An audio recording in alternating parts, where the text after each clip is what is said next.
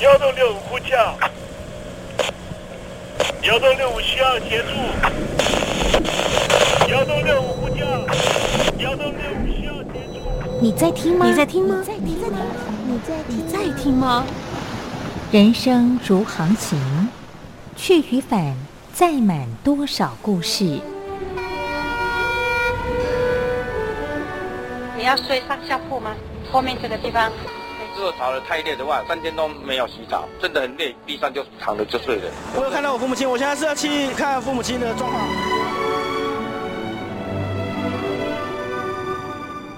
聆听故事湾，让每个故事找到属于自己的码头。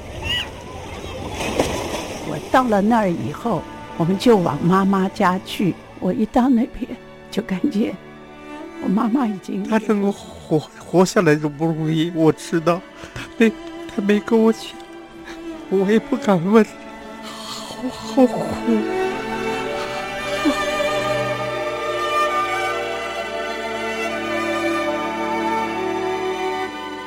聆听故事湾，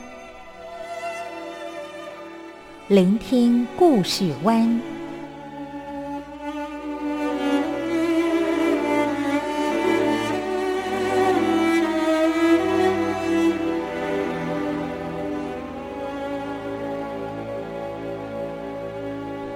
故事总有一个停泊的港湾。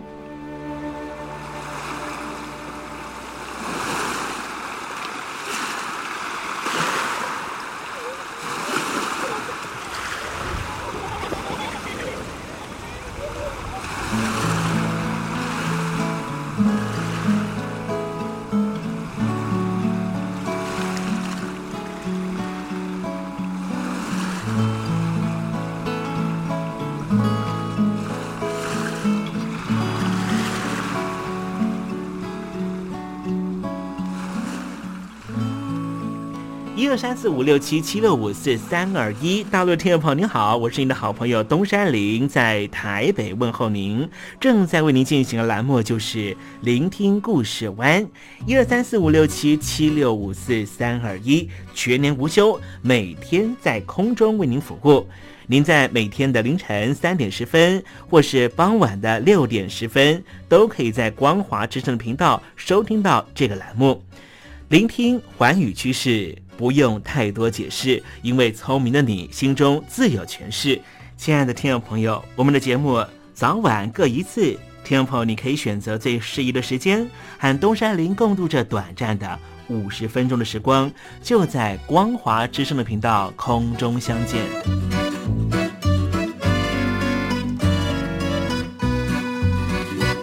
听众朋友，收听、聆听故事湾东山林的节目，到底能够听到什么样的内容呢？尤其啊，我们环宇全世界，焦点放到神州大陆啊，光是整个中国大陆呢，就有将近九千家不同的大大小小的电台了。我们的节目到底有什么不一样的地方呢？嗯，让东山林自吹自擂一下吧。宫中频道何其多，赵钱孙李挺能说。热点平地上直播，仔细听来差不多。直播室外领导多，你说他能怎么说？开场才说茶黑窝，碰上土狼不敢摸。主播低头翻翻稿，导播左右反复搓，想到孩子泪婆娑。好了好了，都别说，且听东山林怎么说。东山林不是红太狼，也不是那喜羊羊，亲亲海上一叶舟，才能自在自在说。客官呐、你拉把椅子随便坐，袒胸露背床上卧，怎么自在怎么做，就当这是自己家，自己家。睁大眼睛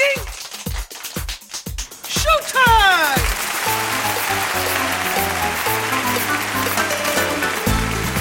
听众朋友，你好，我是你的好朋友东山林，在台北问候您。正在为您进行的栏目就是《聆听故事湾》啦。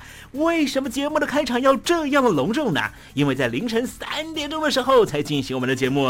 听众朋友可能正在打瞌睡之中，或是呢在睡梦之中，所以呢要赶快把听众朋友呢让那瞌睡虫踢到九霄云外啦。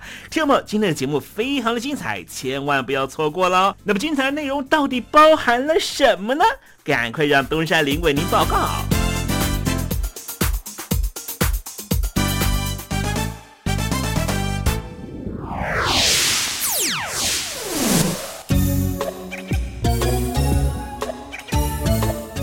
星期三，星期三，猴子去爬山。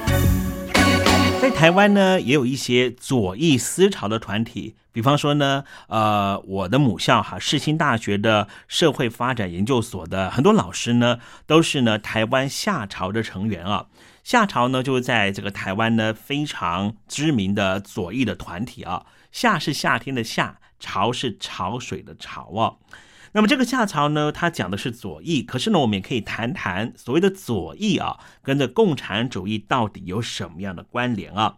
那么首先呢，我们谈到了当时马克思呢预期呢，他的这个社会主义呢将会在德国跟英国西方的发达国家先爆发，没有想到呢，成功的地点呢竟然是在俄国了。后来，这个列宁呢，他用非常集权的模式呢，建立了这共产国家，对内实行了集权专制和红色的恐怖。可是他对外呢，却拉拢了其他的民族呢，打的口号就是反对殖民压迫，弱小民族要自觉独立的号召了啊。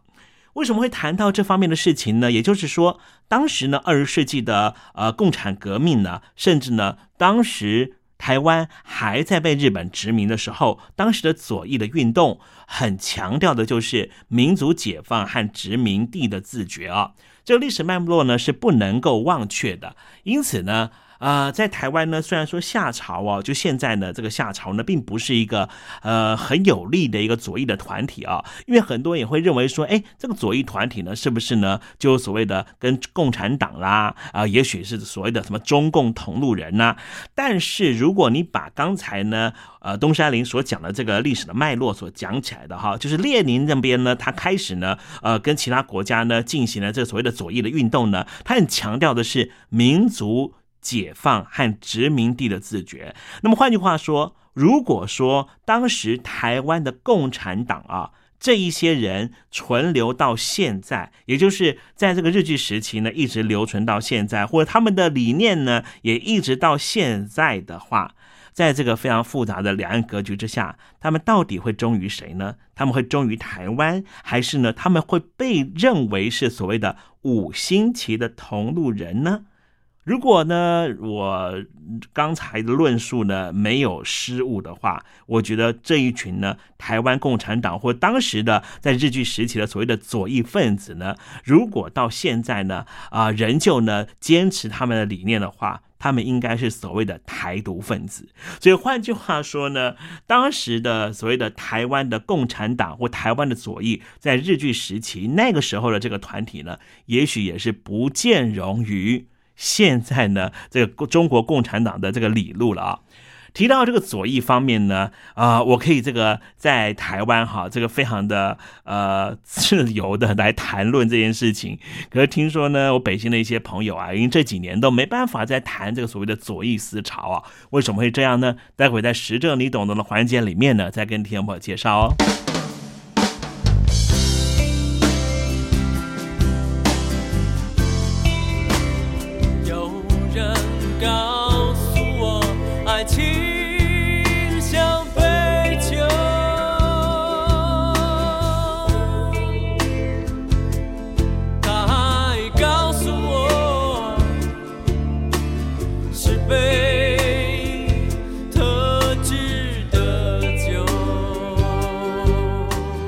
听众朋友，好久不见喽，我是林志炫。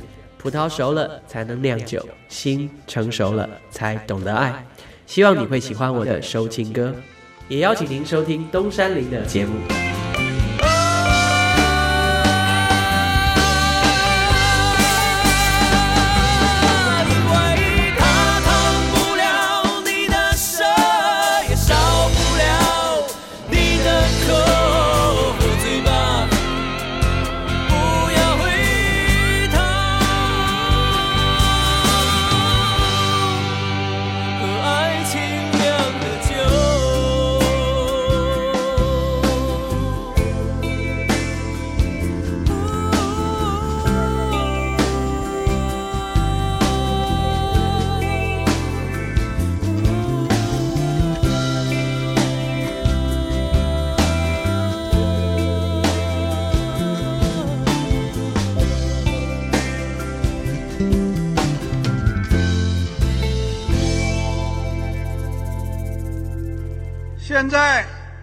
请习近平同志讲话。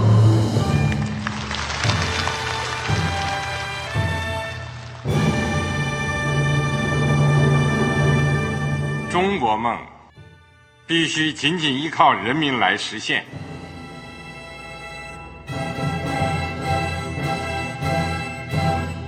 好国民得关心家事、国事、天下事。呃，谢谢发言人。我们注意到啊，现在那个外面有很多关于前中央政治局委员周永康的一些消息和报道。我不知道发言人对这个事情有没有什么可以呃透露、可以披露的。国家对于公事啊，不是什么东西都要公示的。我只能回答成这样了，你懂的。那么作为天津市来说，每年要偿还的这个。公路建设的贷款量有多大？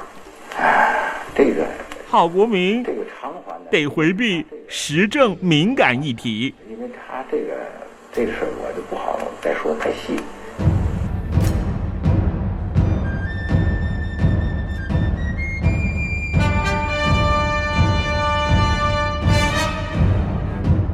我们要坚持人民当家作主，坚持人民主体地位。任何官方不宜说太细，期望您体谅的话题，尽在时政，你懂的。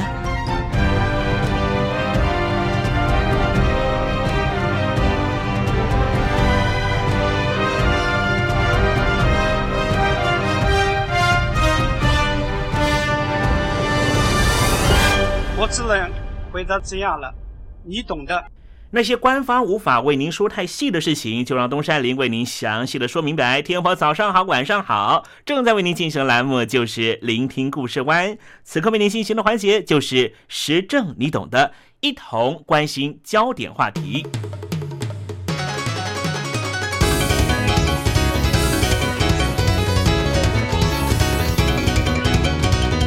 马克思绝对是中共壮大的重要奶水。但是到改革开放之后，邓小平决定采取摸着石头过河的政策。到了对岸之后，众人才发现早就走在走资派的这一端。不光是灵肉分离，进入二十一世纪，简直就是行尸走肉。但是国民养成教育还在马克思主义醍醐灌顶，这种植入人心、沁入心底的幼苗。等到孩子长大了，就会开始反思自己所处的国度到底发生了什么问题，然后就会开始质疑执政者。因此，北京当局该在什么时候断奶呢？日前，北京大学把北大的马克思主义学会以积极参与劳工运动多项违规理由全面解散改组。之后，南京大学的马克思主义协会也遭到校方拒绝注册，面临解散命运。中国人民大学的星光平民发展协会也受到了校方和后勤集团的打压，被迫停办了劳工元旦晚会，导致于协会形同停止运作。大家千万别忘了。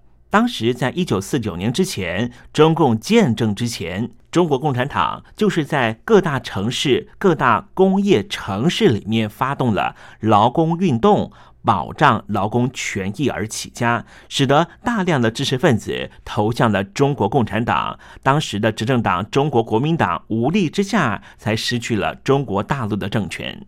而对照现在中国大陆的情况，似乎北京当局认为，因为中国大陆劳工维权运动出现了质变趋势，一方面表现在工人诉求因为经济性转而向政治诉求，主张建立工会是要求维护自己的政治权利，必然会冲击到中共的维稳能力。再者，左派的知识青年积极声援，期望借以改变中共改革开放政策所伴随的不公不义现状。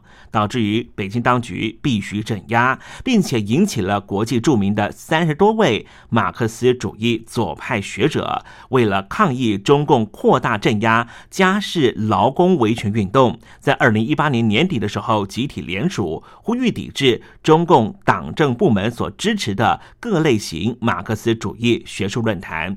各国学界应该联手对北京当局施压，而国际的左派学者的抵制行动，甚至称中共的政治领导阶层根本就是假的马克思主义者。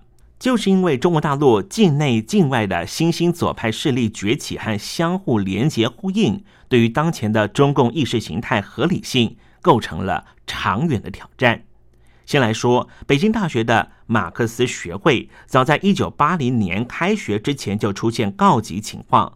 会长邱占轩曾经在社交网站上面发文求助。表示，因为没有北大教师愿意出任他们组织的指导老师，学会在新学期或是没办法注册，还有学生在家人告诫之下不会参加学会活动。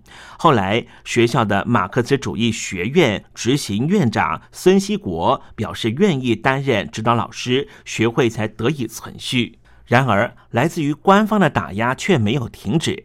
北京大学学生课外活动指导中心在二零一八年年底的时候公告宣称，孙锡国和马克思主义学院的团委致函该中心，指出。邱占轩严重背离注册的时候，向指导单位、指导老师的承诺，拒绝不接受指导，拒绝提交会员讯息，而且屡次违规举办活动，已经严重失职，同时受到公安机关治安管理处罚，不具有继续担任社团负责人的资格，要求改组。随后，北大的马克思学会的成员陆续收到了处分通知，要求亲自前往领取，否则相当于默认。由此看来，北京大学采取类似文化大革命的手段，全面强烈改组学校的马克思主义学会，不仅引起了更为复杂的负面评价，甚至激化了学生抗议冲突事件。尤其是中国大陆从六四天安门事件之后，学生鲜少参与政治运动或是社会的群众事件，而今。家事工人维权运动，相较于以往的工人维权事件，不仅出现了质变，主张建立自主性的工会的政治权利，加以左派知识青年的声援和串联，以及转变马克思主义左派社团的运作，它所带来的不光是理论上面的讨论，还包含了社会落实上面的行动，使得北京当局非常的警戒。显然，中国大陆的左派知识青年结合工人维权运动的新兴形式，已经让六四天安门事件以来的不惹事、不问政治的风气产生了改变的力量。世界马克思主义大会，这是习近平主政之后，作为中共象征其意识形态理论和政策发展实践，在国际社会上面行塑出专属话语权的政治高度。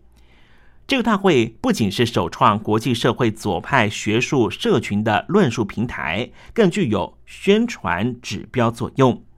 可见到的是，这个大会是由中共的教育部批准的，在中共中央宣传部、北京市委市政府指导和支持之下，由北京大学主办，北京大学马克思主义学院。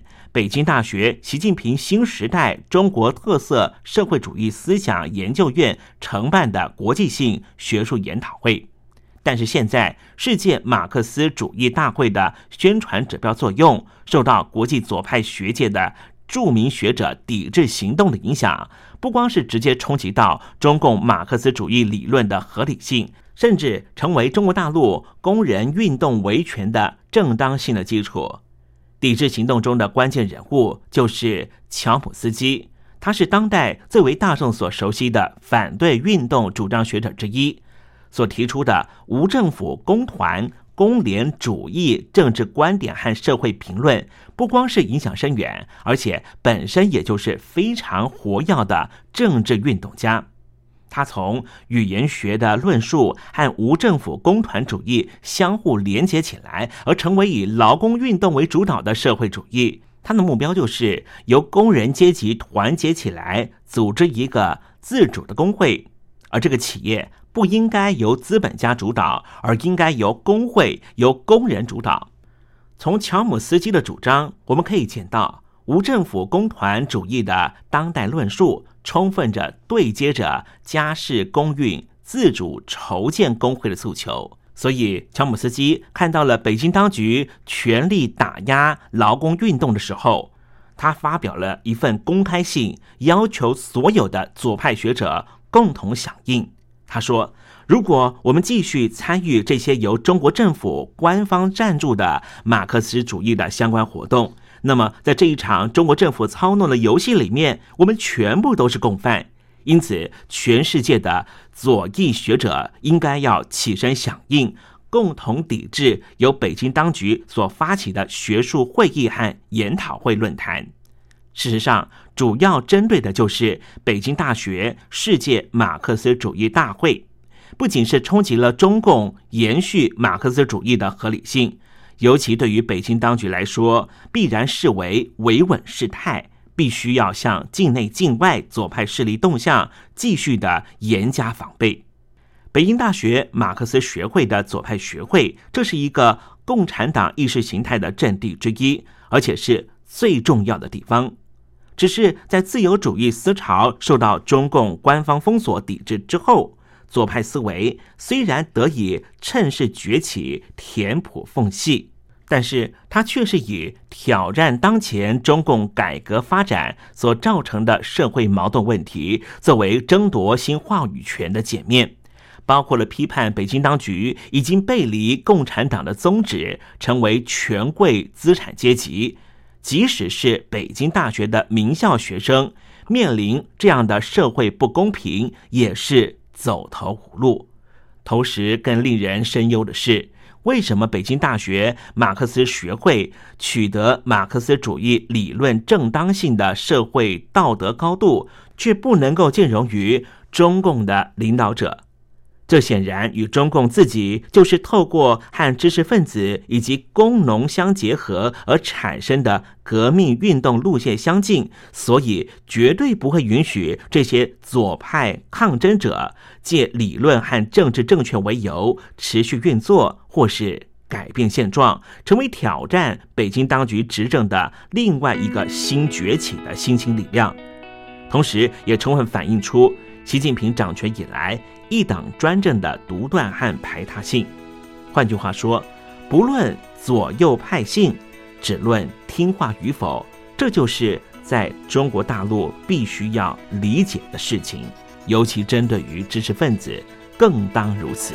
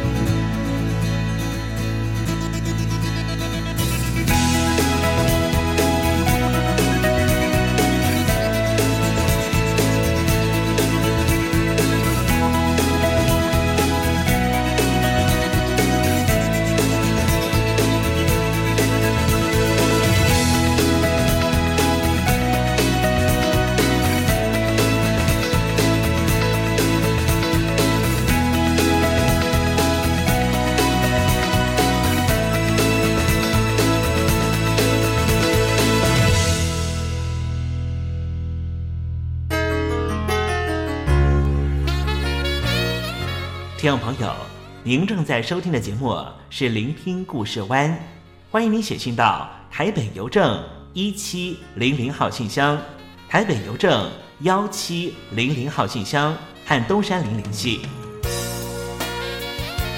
东山林就是东边的山里有只麒麟的东山林，东山林等候您的来信哦。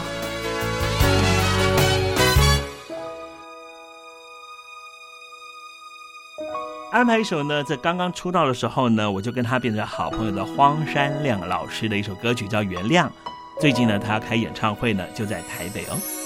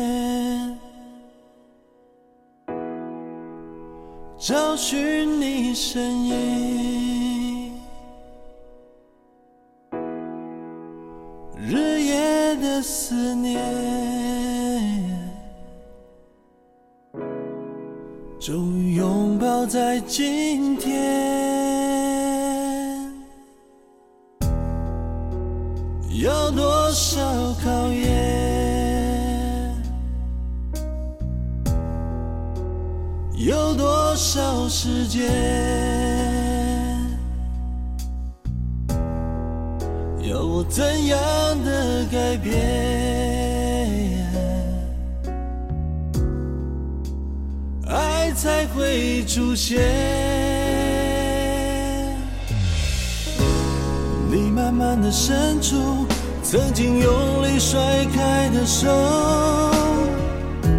轻抚我迷失已久的脸。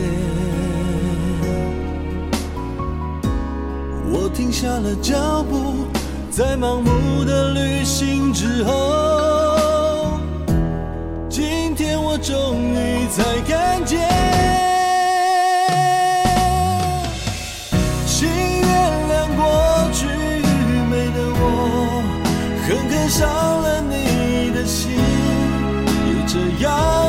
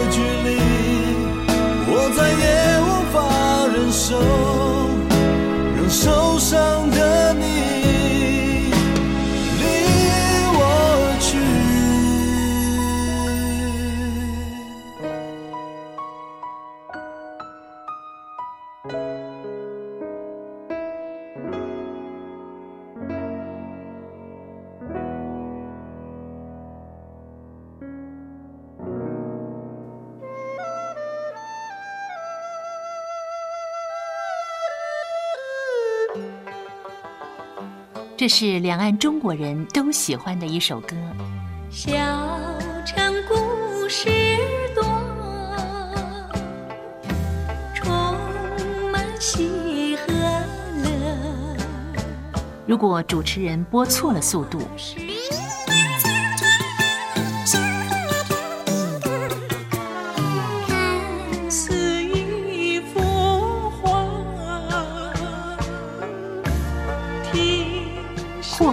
或慢的走调歌曲，都不是听众喜欢的。人生境界真善美，这一包括。两岸和谐关系也得循序渐进，快慢相宜。小城故事真不错，请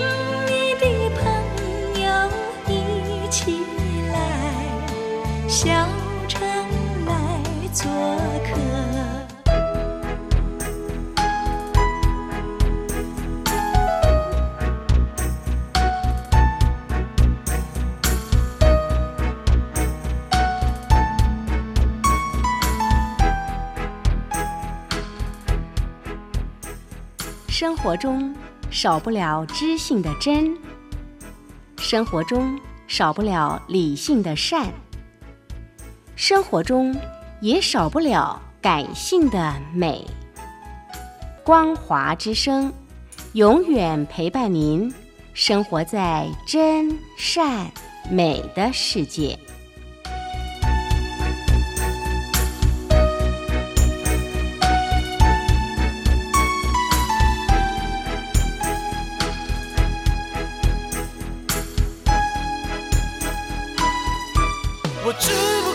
想唱歌给你听，就算没回应，没关系，我会唱完这最后一句。我的名字叫做。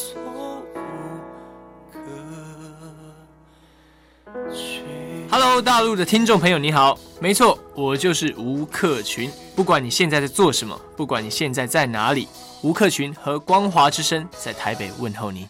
我只不过想唱歌给你听，用尽我全力，一首歌。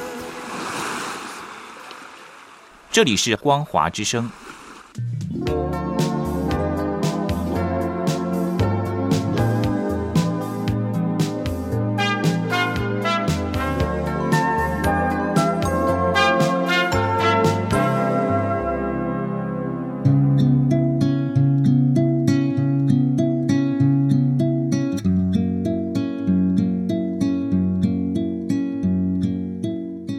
中国大陆有超过一千万名失智症患者，超过半数没有诊治，因为我们社会替他们贴上痴呆的标签。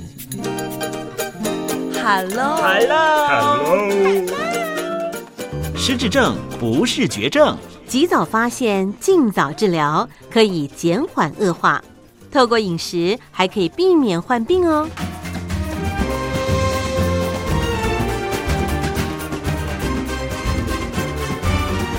跟着东山林就知道怎么吃不失智。Hello，听众朋友您好，我是你的好朋友东山林，在台北问候您了。又到了怎么吃不失智的环节，跟着东山林一起发现不失智的饮食秘方吧。今天啊，要向听众朋友介绍的食材啊，就是胡萝卜。胡萝卜呢，又称为红萝卜、黄萝卜，主要的盛产期呢，就是每年的十二月到隔年的四月，含有非常丰富的维生素 B one、B two、B 六、烟碱酸、维生素 C、硒、钙。磷、钾、钠、膳食纤维，并且有丰富的贝塔胡萝卜素和阿尔法胡萝卜素、叶黄素、茄红素和类黄酮素这些非常多种的植化素。那么谈到了胡萝卜的营养素呢，必须先谈起贝塔胡萝卜素啊，它的含量非常的丰富，而贝塔胡萝卜素呢，就是维生素 A 的前驱物，在人体内呢可以转化成为维生素 A。因此能够提供维生素 A 的丰富来源。那么维生素 A 呢，可以强化免疫系统，保护皮肤、气管和肺部、消化道。另外啊，它还能够保护我们眼睛的黏膜细胞，使我们不会容易得到干眼症或是眼盲症。同时呢，贝塔胡萝卜素呢，它可以促进上皮组织的完整性，使得黏膜分泌正常，不会太干燥，维护细胞的正常生长，并且保护骨骼和牙齿。胡萝卜呢具有很强的抗氧化能力，所以可以保护细胞，避免受到自由基的破坏。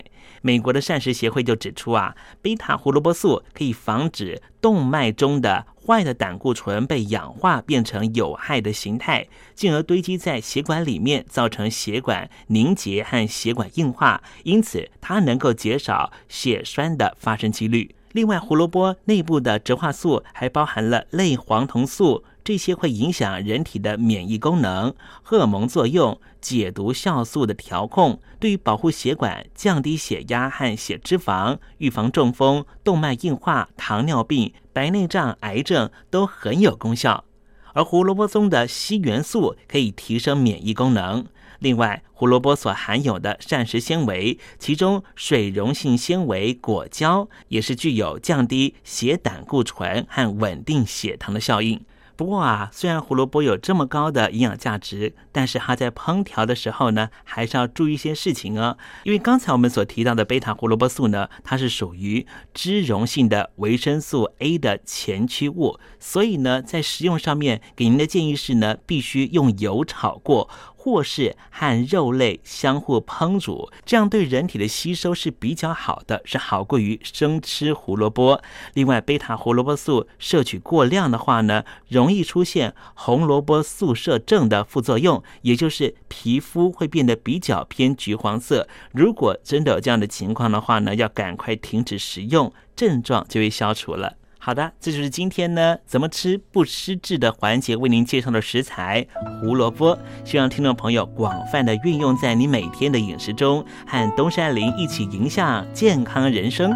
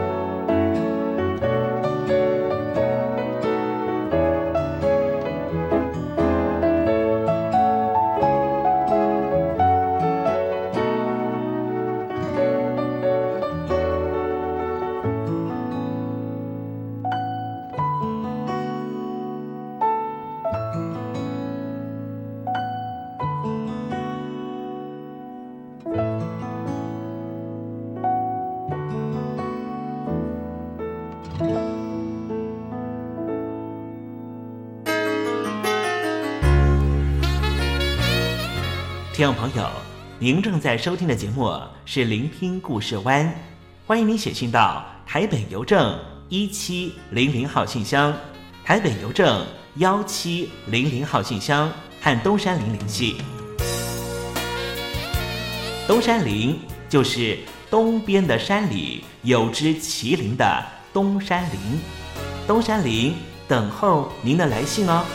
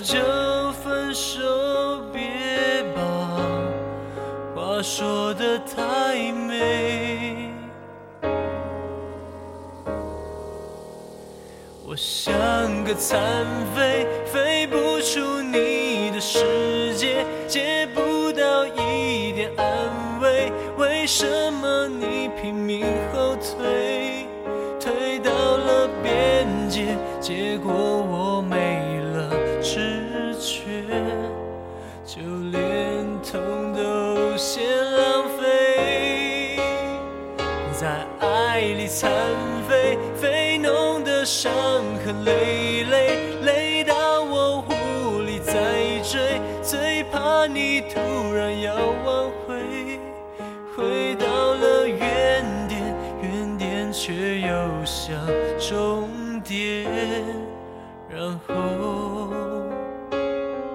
多痛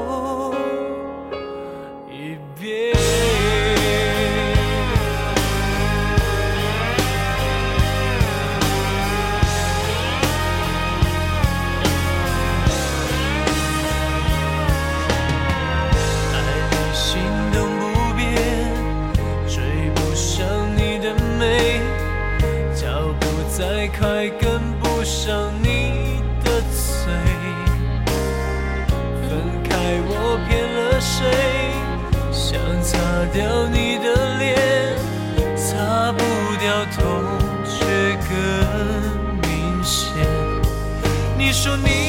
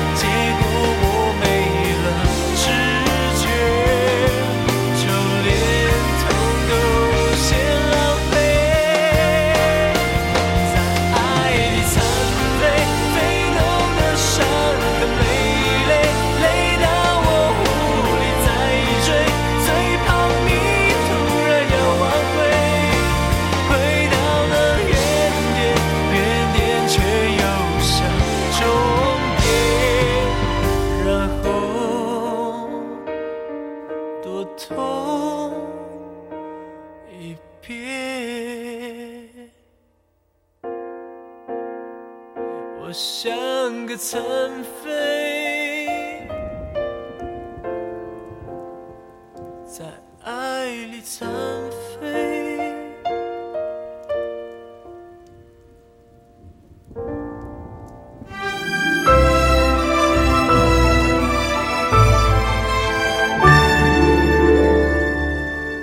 我在疫情下的生活。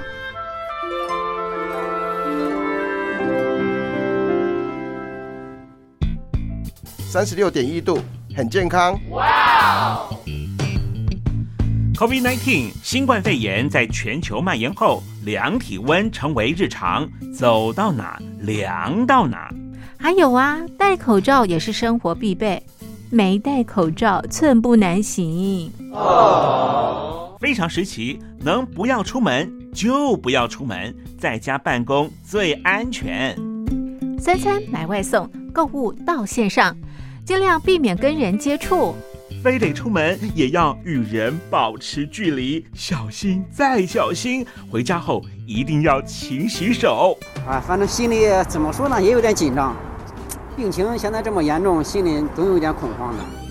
回去以后赶快就，就是洗仔细的点儿，哎，洗彻底的点儿。而现在没有健康码核酸检测，在大陆哪儿都去不了。出国旅游更是想都别想。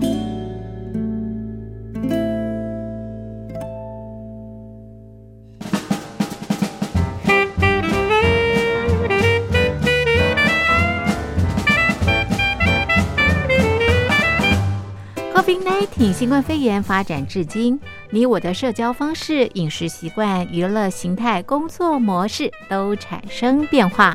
你的生活因为 COVID-19 新冠肺炎又有什么样的改变呢？马上写下来参加征文活动，我在疫情下的生活就有机会得到短波收音机哦。活动从三月一日进行到五月三十一日。来信请寄台北邮政一七零零号信箱，台北邮政幺七零零号信箱，嘉陵东山零收。电子邮件请借 lily 三二九 at ms 四五点 hi.net 点 net，l i l i 三二九 at ms 四五点 hi.net 点 net，我们期待您的来信。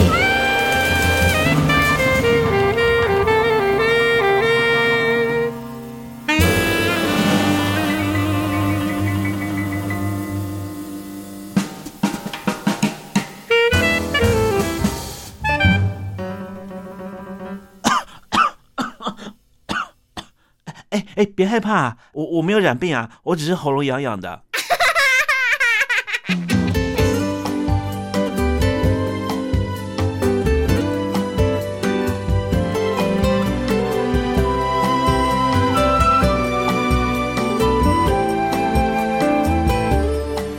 哇，看时间又到了要说再见的时刻，无论今天东山林给了你什么样的情绪延伸，再见总是要说出口的。